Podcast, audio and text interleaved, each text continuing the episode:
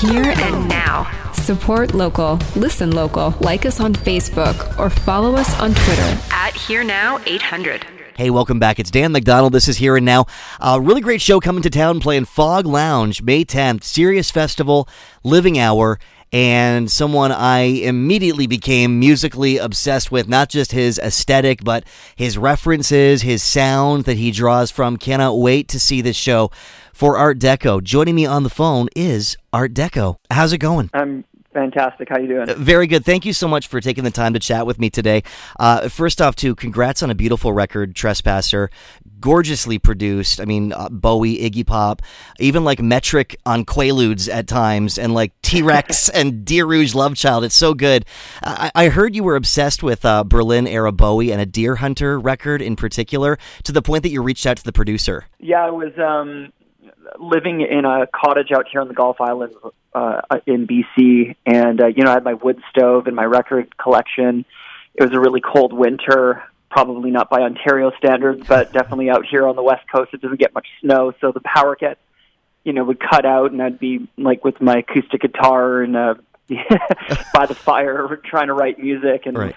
uh, whenever you get a little bit um, you know writer's block, it's the record collection's right there to kind of re uh, you with some inspiration. And I was I kept going back to the same sort of era of David Bowie, which uh, I feel is grossly underappreciated. Everybody knows the song Heroes, but the album it's from and the album that um, came before it, I believe, Low, and um, you know his New York period when he did Scary Monsters, like that kind of four-year period of David Bowie, and you know he worked with Iggy Pop on The Idiot and Lust for Life.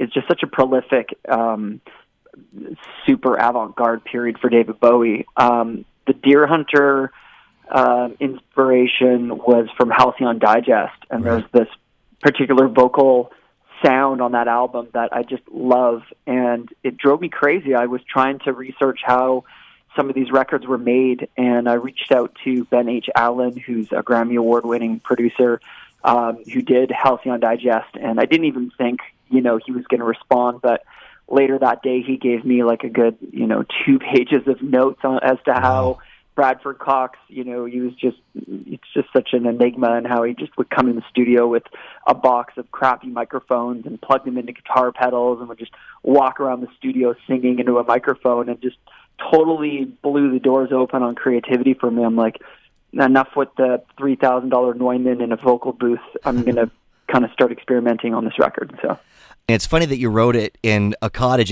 and in such a rustic environment. The record really doesn't sound rustic at all. No, I get that a lot actually. Um, yeah, it's the whole you know, dude moves to woods, makes record, Right. emerges with a beard and a plaid sweater. like I- it, you, you'd think that that kind of lush evergreen sort of surrounding would would infiltrate my writing, but I think how I was inspired by my surroundings was the isolation. You know, Yeah. the nearest neighbor is you know a few kilometers down the road. It's um, very uh, gray in the wintertime here. It's uh, the fog rolling in off the Pacific Ocean. There's eagles and hawks and and wildlife. It's super green, and then these giant like green monsters of mountains just like erupt from the Pacific Ocean, and it's just this so cinematic. You're like living in a real life Bob Ross painting. So that kind of feeling of um, isolation and and separation from society. Definitely, there's like a melancholy sort of um, melody to the record, I suppose.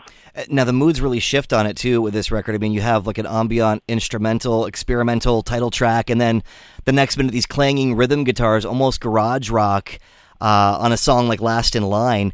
And I love too. I love that you gender bend, not just with your look, but with your sound as well. Do you think the old like male rock glory is that is that dead and boring now? Yeah, and I mean, I, I, yeah, and thanks. I, I worked really hard to try and make it a dynamic sonic experience, but you know, one of the things about rock and roll that used to be so exciting, and I mean, I'm, you know, I'm in my early 30s now, so I remember watching as a young child, like even grunge bands like Kurt Cobain. Like you got to remember, Kurt Cobain was like, a, uh, he was gender bending in a way too. He'd wear dresses on Yeah. stage. He was challenging the masculine overtones of rock and roll. and in the 70s, of course, glam rock did that really on the nose. And, you know, there's definitely a camp sort of association with glam rock that I, I don't really like, but at the same time, you know, I'm a big fan of, you know, the new romantic era and early MTV. You'd get all these avant garde pop bands, and even Prince was, you know, androgynous, and yet he was selling millions of albums. So I feel like rock and roll has lost that um, over the years, and it seems to be coming back now. There's a lot of artists out right now that are really challenging that status quo, and it's exciting again. Um, but when I made the record, I definitely had that in mind. I was like, I'm a, like cisgender male white dude playing rock and roll. How do I make this a little bit interesting so that I feel excited? Well, it's wild too. You mentioned the '70s glam rock and stuff, and when you think about the '80s, the biggest male when you when look when you look at pop music, the biggest male icons. Uh, I think of you know Michael Jackson, Prince, Boy George, David Bowie, Depeche Mode, George Michael. They all played with like male female gender bending aesthetics. Totally. And, and, they infiltrated the mainstream with it, which was exciting. Yeah, oh, know? it really was. Looking back, that era has dated really, really well. Now, I'm reading reviews of you, and I, I see you constantly being referred to as the mysterious Canadian musician Art D'ecco. And I was reading a bit about the time that you decided to change your look with the wig and the costumes. How did your aesthetic kind of change you as a performer and a musician? Well, I I only played one show um, you know, just as regular right. me going to Starbucks on a Saturday. um, and I felt really off. And the next show I played was in Victoria, and I was at the mall getting my keys cut, which is such a pedestrian thing to do. and, uh, and I just was waiting, kind of brooding, a little bit impatient, and look up and I see this wig store. And so I kind of went in there and there's this beautiful like bob cut and I put it on just on a lark and I, I looked at myself in the mirror and I'm like, I look like Emo Philips or uh, you know Carol Pope from the band Rough Trade.